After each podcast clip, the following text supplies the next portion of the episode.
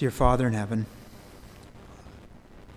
we are so thankful that it doesn't depend upon us, that it is not the arm of the flesh, it's not what each one of us can bring to the table, dear Father, but it is Thee. It's as we wait upon Thee that Thou wilt bear us up on eagle's wings.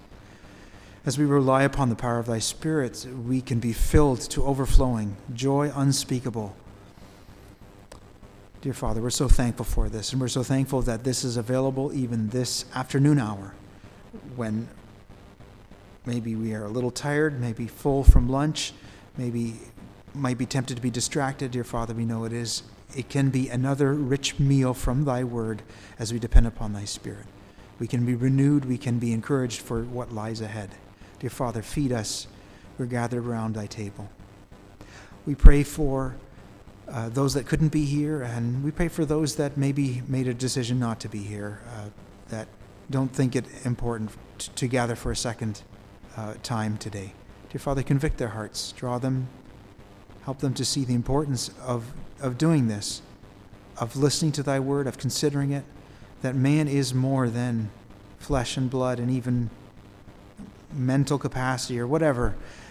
We are made living spirits, dear Father especially through Jesus, those of us that know thee. And the inner man needs to be nourished, he needs to be renewed day by day. We ask that thou wouldst uh, provide for all these things in Jesus' name. Amen. I'd like to uh, continue 2 Corinthians, now at chapter 8 in 2 Corinthians. I was considering maybe to meditate further upon chapter 7 and um, repentance. As a, that is a um, very common uh, a theme that's often preached upon, and particularly, I, I just um, before we're going to, Lord willing, meditate on chapter 8, I'd recommend, uh, if, if you um, are so inclined, to go back into our um, online available uh, sermons recordings. And Brother Bob Varga, I don't know if you remember, during the pandemic, he had an excellent sermon on, on this chapter, chapter 7. You can search his name and it'll come up. It was around May 2020. Um, and he really took the time to look through each of these, these words in, in verse 11. So I'd encourage you to do that when you get a chance. Listen to his sermon on uh, godly repentance. But with the Lord's help, I'd like to meditate on chapter 8 of 2 Corinthians. Moreover, brethren, we do you to wit of the grace of God bestowed on the churches of Macedonia, how that in a great trial of affliction, the abundance of their joy and their deep poverty abounded unto the riches of their liberality. For to their power I bear record, yea, and beyond their power, they were willing of themselves, praying us with much entreaty that we would receive the gift and take upon us the fellowship of the ministering to the saints. And this they did, not as we hoped, but first gave their own selves to the Lord and unto us by the will of God. Insomuch that we desired Titus that as he had begun, so he would also finish in you the same grace also. Therefore, as ye abound in everything, in faith, in utterance, and knowledge, and in all diligence, and in your love to us, see that ye abound in this grace also. I speak not by commandment, but by occasion of the forwardness of others, and to prove the sincerity of your love. For ye know the grace of our Lord Jesus Christ, that though he was rich, yet for your sakes he became poor, that ye through his poverty might be rich. And herein I give my advice for this is expedient for you, who have begun before not only to do, but also to be forward a year ago. Now, therefore, perform the doing of it, that as there was a readiness to will, so there may be a performance also out of that which ye have. For if there be first a willing mind, it is accepted according to that a man hath, and not according to that he hath not. For I mean not that other men be eased and ye burdened but by inequality, that now at this time your abundance may be a supply for their want, that their abundance also may be a supply for your want, that there may be equality. As it is written, He that hath gathered much hath nothing over, and he that hath gathered little had no lack. But thanks be to God, which put the same earnest care into the heart of Titus for you. For indeed he accepted the exhortation, but being more forward of his own accord, he went unto you. And we have sent with him the brother whose praise is in the gospel throughout all the churches. And not that only, but who was also chosen of the churches to travel with us with this grace, which is administered by us to the glory of the same Lord and declaration of your ready mind. Avoiding this, that no man should blame us in this abundance which is administered by us, providing for honest things, not only in the sight of the Lord, but also in the sight of men. And we have sent with them our brother, whom we have oftentimes proved diligent in many things, but now much more diligent upon the great confidence which I have in you. Whether any do inquire of Titus, he is my partner and fellow helper concerning you. Our brethren be inquired of, they are the messengers of the churches and the glory of Christ. Wherefore, show ye to them and before the churches the proof of your love and of our boasting on your behalf. I've read all of chapter 8. May God bless the reading of his word.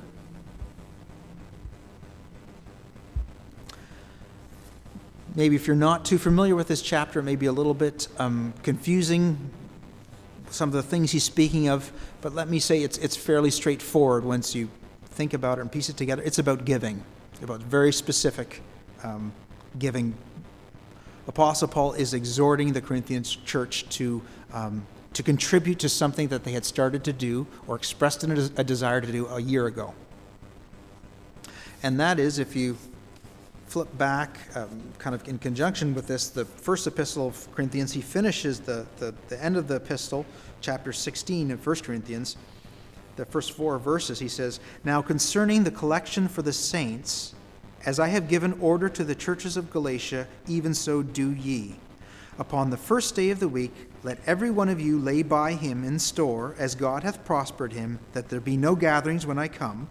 And when I come, whomsoever ye shall approve by your letters, them will I send to bring your liberality unto Jerusalem. And if it be meet that I go also, they shall go with me. So, context here is collection for the saints at Jerusalem in Judea. If you read some of Acts, if you read Romans 15, there's another passage there. There was apparently a famine, and the, the secular records, the historical records, some of the different uh, historical writers record at that time in Palestine, there was uh, a dearth, maybe around 80, 45, 46. And Apostle Paul uh, is going, encouraging a collection in the Gentile churches around about that he's going to then take with him to Jerusalem. And this was not the first time. This had happened a number of times. You can read in Acts 11, um, Paul and Barnabas were charged to do that, to take a collection from Antioch to the saints at Jerusalem. So, that's the context, the immediate context. Why is this relevant to us?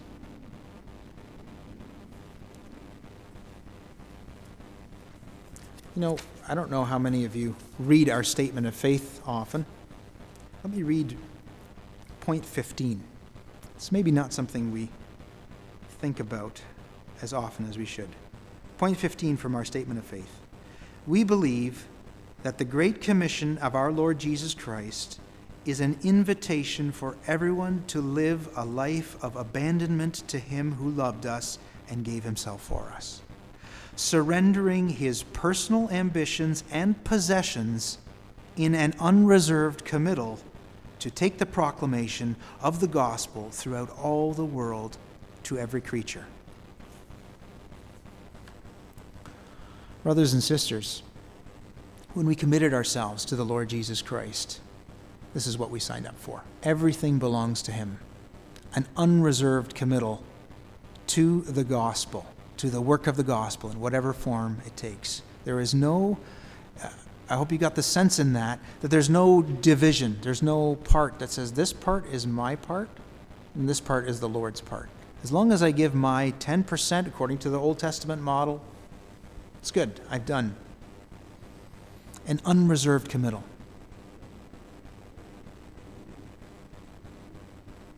And Paul, maybe because, as we know, this whole this theme of, of, of 2 Corinthians is this uh, trouble in Corinth with rejecting Paul. Maybe part of that rejection is that they were now hesitant to commit their collection, their funds to him. Maybe there was this question about, well, is Paul is he uh, the right person to take this, or should we even give? And Paul has to hold up an example of these other churches in Macedonia to provoke the Corinthians again to love and to good works, to, to, to, to give an example to them, to, say, to hold up an example. These other churches in Macedonia that were Philippi and, and Thessalonica and Berea and that were comparatively much poorer off than the church at Corinth, I would venture to say. Remember, Corinth is a, was a commercial center. It was, uh, it was a, a, trade point, this isthmus where you had the uh, ships that would pass across on both sides. It was a bustling, very wealthy city. I would venture to say that those in the church, there was a proportion of more that were wealthy there too. Versus Macedonia, the historical record also says that this, this area was a, uh, an area that had been ravaged by wars. The Romans had, had campaigns there, and it was, financially speaking, certainly not as well off as, as Corinth. And yet, Paul holds up these Macedonians as an example, exhorts them. Verse 2 How that in a great trial of, affliction, so not, they were facing persecution, the abundance of their joy and their deep poverty abounded unto the riches of their liberality. So, why do we need good examples? I think it's, it's on the one hand, we don't want to compare ourselves with other people. We don't want to have a, a measuring stick where they are the measuring stick and we look at it and say, well, as long as I'm doing as much as them, then I'm okay. That's, that's not wise, that's foolish. But there is this other part of provoking unto love and to good works that's, that comes from a good example. When you see some people that are on fire for the Lord, that have done something, that are doing something, it really should provoke a response in you. You know, we should not never get to a point where we think we have it all together. You know, we're doing everything the right way and, and we don't have anything to, to learn or to see from someone else. And I think we could learn a lot from this example of the way God wants us to give, how He wants us to do this, how He wants us to, to provoke each other. So He holds up this example first of the Macedonians. That verse 3 For to their power, so according to their means, you know, whatever, remember the, the, the widow and the, and the two mites that were cast into the treasury. According to the means, and Christ said, she gave more than the, the, the, the rich the, the ones that cast in a whole lot more than her. So, according to her means, what she was able to give, first of all, that's what God cares about. That's what He's. Uh, um, he says, For to their power I bear record, yea, and beyond their power, and even beyond our means, in the sense of giving in God's economy is a sacrificial giving. There should be an element of giving up ourselves. Not you know, our giving should not be predicated on let's outline how much I'm going to be what I like with a comfortable life. You know, this is this is how much I think I need to to to to um, live comfortably, and then I'm gonna. It shouldn't be based on that. It should be from the motivation of God, from His Spirit, as He prompts us. And if that means there's going to be some sacrifice and some um, and extending beyond ourselves, that also is godly giving. Paul clarifies in the, in the other part of this passage, it's, it's not, you know, the common saying, you've got to give till it hurts. Paul's not telling them here, well, we, I want you to give till it hurts so that the other people can have it easy. No, he's talking about equality, is that we should, the, the, the basis level here is need. Is there a need? I have some? Yes, I can give. That should be the basis of giving not I'm make it, make a big show of it and and um, and I'm going to do so much so that I'm in financial straits myself and and can't meet my obligations that I've committed to. That's not godly giving. For to their power I bear record, yea, and beyond their power they were willing of themselves. This is the other part of godly giving, is that it is free will. It has to be free will, not constrained. I am, you know, we don't often preach on this topic, and um, when I look at some other examples where it's very financially focused, you know, but our collections are down and you should feel guilty. I'm glad we don't do that. But we should clearly understand that, the, that giving to the Lord needs to be free will. It needs to be not something a matter of, of you guilted into it or, or even in a moment of, of, of um, oh, other people are, and so I might, I, am going to go along with them and, and, and kind of get caught up in the moment. But as the Lord prompts you, as you're moved by His Spirit, as you consider these things that this is a good cause, this is a need, there is a great need here, I will give. And I won't stint, and I won't think about my comfort as I'm giving. I'm going to give based on the need of others and not my comfort. That's the example he holds up in, in the Church of Macedonia. But number one, the reason he holds up the Macedonians as an example is it is really God's grace that is shown in this. Moreover, brethren, he begins, Moreover, brethren, we do you to wit, we want you to know of the grace of God bestowed upon the churches of Macedonia. And this grace is that they are giving freely. Do you understand that? Do you see that? Paul's holding up the Macedonians as an example yes, of, of godly giving and of giving in a way that, that, that God wants us to give, but as an example of God's grace. That's the question I think we really want to consider and, and think about this afternoon hour. Not so much how do I give and why do I give, but how much do I want to experience God and His grace? How much do I want to experience His grace working through me? That's really what godly giving is about. It really is about experiencing God in a deeper way. And I got to think to myself, um, too often, my giving, giving to the church or to the, the various needs uh, that we identify, is a matter of um, just doing something that's scheduled. It's good that it's regular. That's the pattern in Scripture. 1 Corinthians 16, we read that. That's good that it's scheduled. It's good it's regular. It's good that our children learn that too. But does it just become a schedule? Okay, it's another thing I do. And there's no spiritual component in this. There's no act of prayer, of experiencing God's grace. Is it arm's length in the sense of I just I sign my check, I put it in the box, and that's it. That's the end of it for me. Or is there is there thought and prayer in there? I think that one of the main reasons Paul was he spends two chapters in this epistle on this topic so it's important. And he spends a good portion in other epistles on this topic. And, and this particular, the collection for the saints at Jerusalem, is because there was a spiritual work in this giving that he really wanted them to, to flourish. There was an opportunity and a potential for a binding of the Gentile believers and the Jewish believers closer together through this, for this meeting of the needs of those that were in Judea. He saw the spiritual dimension of this giving.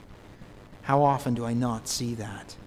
How often do I just think, and, and I don't, um, I don't want to cast aspersions. I, I don't want to um, uh, denigrate. I think it's a wise choice, a wise decision, but, but to, to, to compartmentalize between this is humanitarian giving and this is spiritual. In some sense, it should all be spiritual. All of this as an act of God in us, as an experience of the grace of God, we should be doing this spiritually. We should be giving spiritually. And that's the example he holds up. And that's with the Macedonians. Look at that. Verse, um, he says, verse 5 here. And this they did. This is the focus of the Macedonians. And this they did not as we hoped, he means not as we kind of expected, but first gave their own selves to the Lord and then, you know, as a first priority, God in this giving, and then unto us by the will of God. Then they trusted Paul with those funds that had been collected. And that's the focus that the Macedonians had the, that this is an act that we are doing to the Lord. All godly giving is a giving unto God, is a, is a, is a offering unto Him.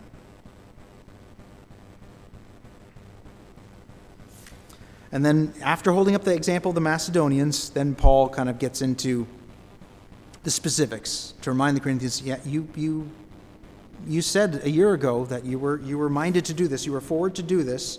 Um, you know, I speak not by commandment, by the occasion of the forwardness of others. The Macedonians have collected some funds now, and Titus is coming to your church to collect also.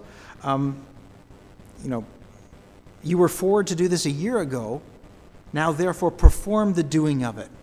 And this, this kind of underlines a, a good truth, a straightforward truth. That we can have a lot of good intentions about doing something, and we can think, oh, I, I, yeah, that's a good cause, and I should. And, but if it just stays as intentions, it's not really God honoring. There has to be a performing, there has to be a doing of it. You see, we, we, can, we can deceive ourselves and forward, uh, fool ourselves into thinking, well, I have these good intentions and the Lord sees my heart and that's enough. But that is a little bit of a deception if it stays there because the need is still not met.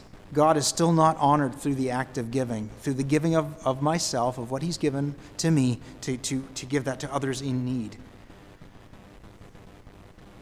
Now, therefore, perform the doing of it, that as there was a readiness to will, so there may be a performance also out of what of that which ye have. But the, the beautiful thing, the flip side of this, is that the metric, the measurement, what God looks at, is not just the performance. For if there first be a willing mind, it is accepted according to that a man hath, and not according to that he hath not.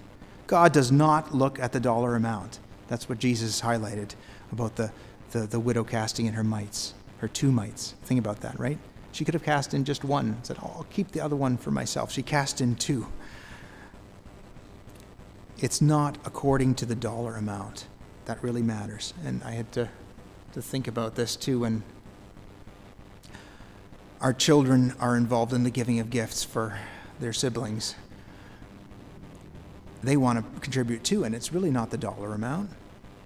Daddy may end up paying 90% of the price of it, but it's the fact that they contributed too, of their own collection, that is, makes it their gift. And so often that's the case with us too, that God gives the 90%. We put in our little bits, our little bits, and God multiplies. And that's God honoring. That's how He designed it, that, that we would honor Him in that giving.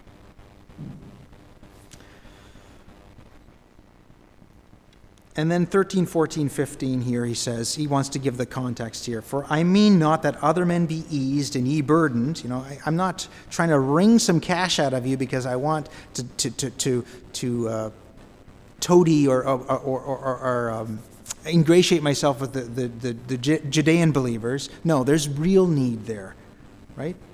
But an equality that now at this time your abundance may be a supply of their want, and then maybe in the future if, if the tables turn, that their abundance also may be a supply of your want, that there may be equality.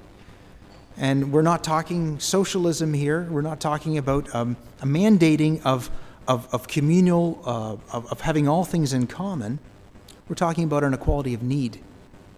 If there's a need, let's make sure that our brother and our sister, their need is met, that we are aware of it, that we know of it. We had an interesting experience when we were in Florida.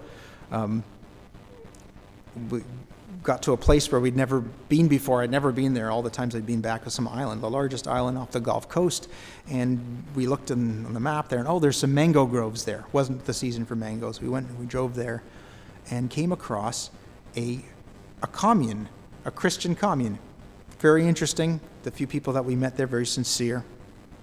But their take on things, their belief is that in order to the, fulfill the New Testament, we have to live, we have to have all goods in common, shared together. And as I thought about that and further on, I, to me, it's clear that the New Testament, that's not one of the, it definitely was what the church, the first church at Jerusalem, what they had, and, and the moving of the Spirit was a testimony of, of God's, of the unity and the oneness. But you think about later on, these churches here in Corinth, in Macedonia, uh, in, in, other places, they, they did not practice common living because they had slaves in their midst. How, how could you have that practically as an outworking? And what would then the necessity be of a collection of, a, of, of uh, the first day of the week?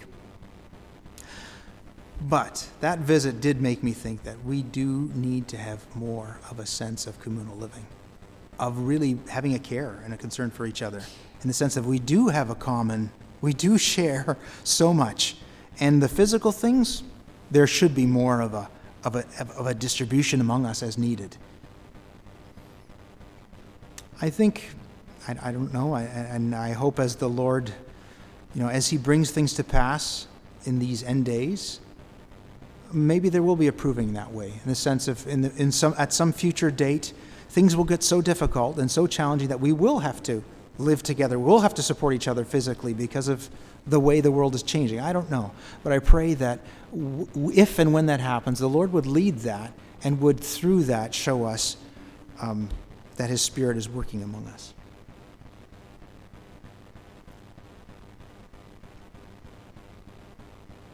And then he quotes here, verse 15 As it is written, He that hath gathered much hath nothing over, and he that gathered little hath no lack. And what he's quoting here is from Exodus, the gathering of the manna, that, that they were supposed to gather. He, they prescribed an omer, uh, probably about two liters per person per day to gather. And you weren't supposed to gather more than that or less than that.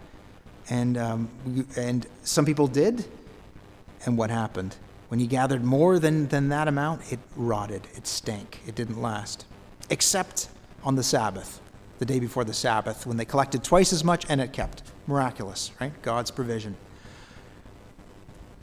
This quote here When we try to gather more than we need, Think about that, brother and sister. When we try to gather more than we need of the physical things, to lay in store by, I'm going to have some extra against the day, it rots it rots spiritually. It doesn't produce the fruit. It doesn't produce the thing that uh, what honors God. Give it away. If I have more than I need, I speak this first to myself. I have much more than my need. There, there is money sitting in the bank account that is it being used for God's kingdom? Is is is are our needs being met? yes. Maybe the Lord needs to move me to just like he convicted Paul to write to the Corinthians needs to move them. Okay, there was a, a willingness when I gave myself to the Lord. I, I, I, was forward to say, Lord, wherever you take me, whatever you, you however you lead me, I will follow. Am I willing to do that financially with what He's given me? In the latter half of this chapter, 16 to 24, there is just the details of how this is going to be. He identifies Titus, that Titus is coming for this collection. He identifies two other brothers, doesn't name them, but he says they're so well known, I don't even need to name them. It was clear to whoever the, the to who he's writing, to the Corinthians, that who these brothers were. He didn't identify them by name. Take home point from this is verse 21 providing for honest things, not only in the sight of the Lord, but also in the sight of men. Paul was so careful in this collection to make it abundantly clear how this money was being collected, who was taking it, who was going to receive it. 100% above board. And it wasn't enough for him to say, I know that my intentions are good and um, I, am spiritual and, and um, I'm just going to go ahead and do this. He had to do it in the sight of others. And when it comes to financial things, collections in the church, this is the same standard. We have to provide things honest in the sight of all men. It has to be clear, it has to be open, even if it's a little bit more laborious. Why do we need three people coming along instead of just one? Why do I need to devote, you know, the, the latter half of this, cha- uh, of this chapter to these, all these details of how this collection is going to be collected, all the trivial stuff? Honest, honest in the sight of all men, because Satan has his work. Money is the root of all evil. Wherever there's money involved, there is a temptation for that corrupting influence for that, maybe taking a little, maybe divert something. Well, no, it has to be provided honest in the sight of men. May the Lord uh, convict us. Uh, there's a whole other chapter on this topic, and, and Lord willing, we'll, we'll get into it. It's an important topic, it's something we need to each examine for ourselves. Am I giving as the Lord directs? uh, of, of what I have, according to my power, a beyond my power, with free will, focused on God? Or am I asleep?